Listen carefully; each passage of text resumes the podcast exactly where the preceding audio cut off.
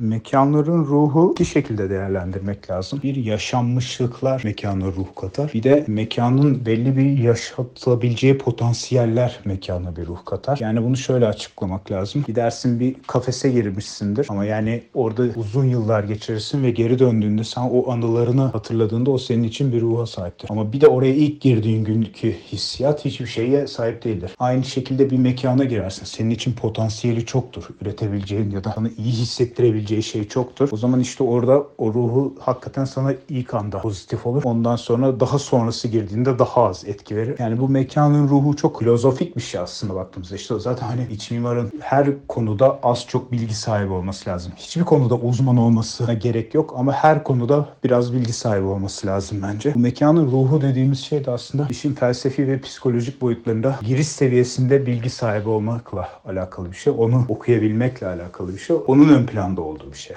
Yani mekanı tasarlarken de mekanın daha sonra okurken de bunu yapabileceğiniz bir şey olması lazım. Ve dediğim gibi yani burada iki ayrı şey var mekan ruhunda. Yaşanılmışlığın getirdiği bir ruh mu yoksa yatışatacağımız mı? Burada iç mimarın etkin olduğu şey yaşanılmışlık zaten hayat bize bir şeyleri yaşatır o mekanda ve geçer. Orada bir iç mimarın etkisi yoktur. Ama mekanı yeni kullanan kişiyi düşünelim ve o mekana girdiğinde ona hissettirdiği o potansiyeliyle birlikte işte gerçekten iç mimarın etkisi olduğu, mekanın etkisi olduğu bir noktadan bahsediyoruz.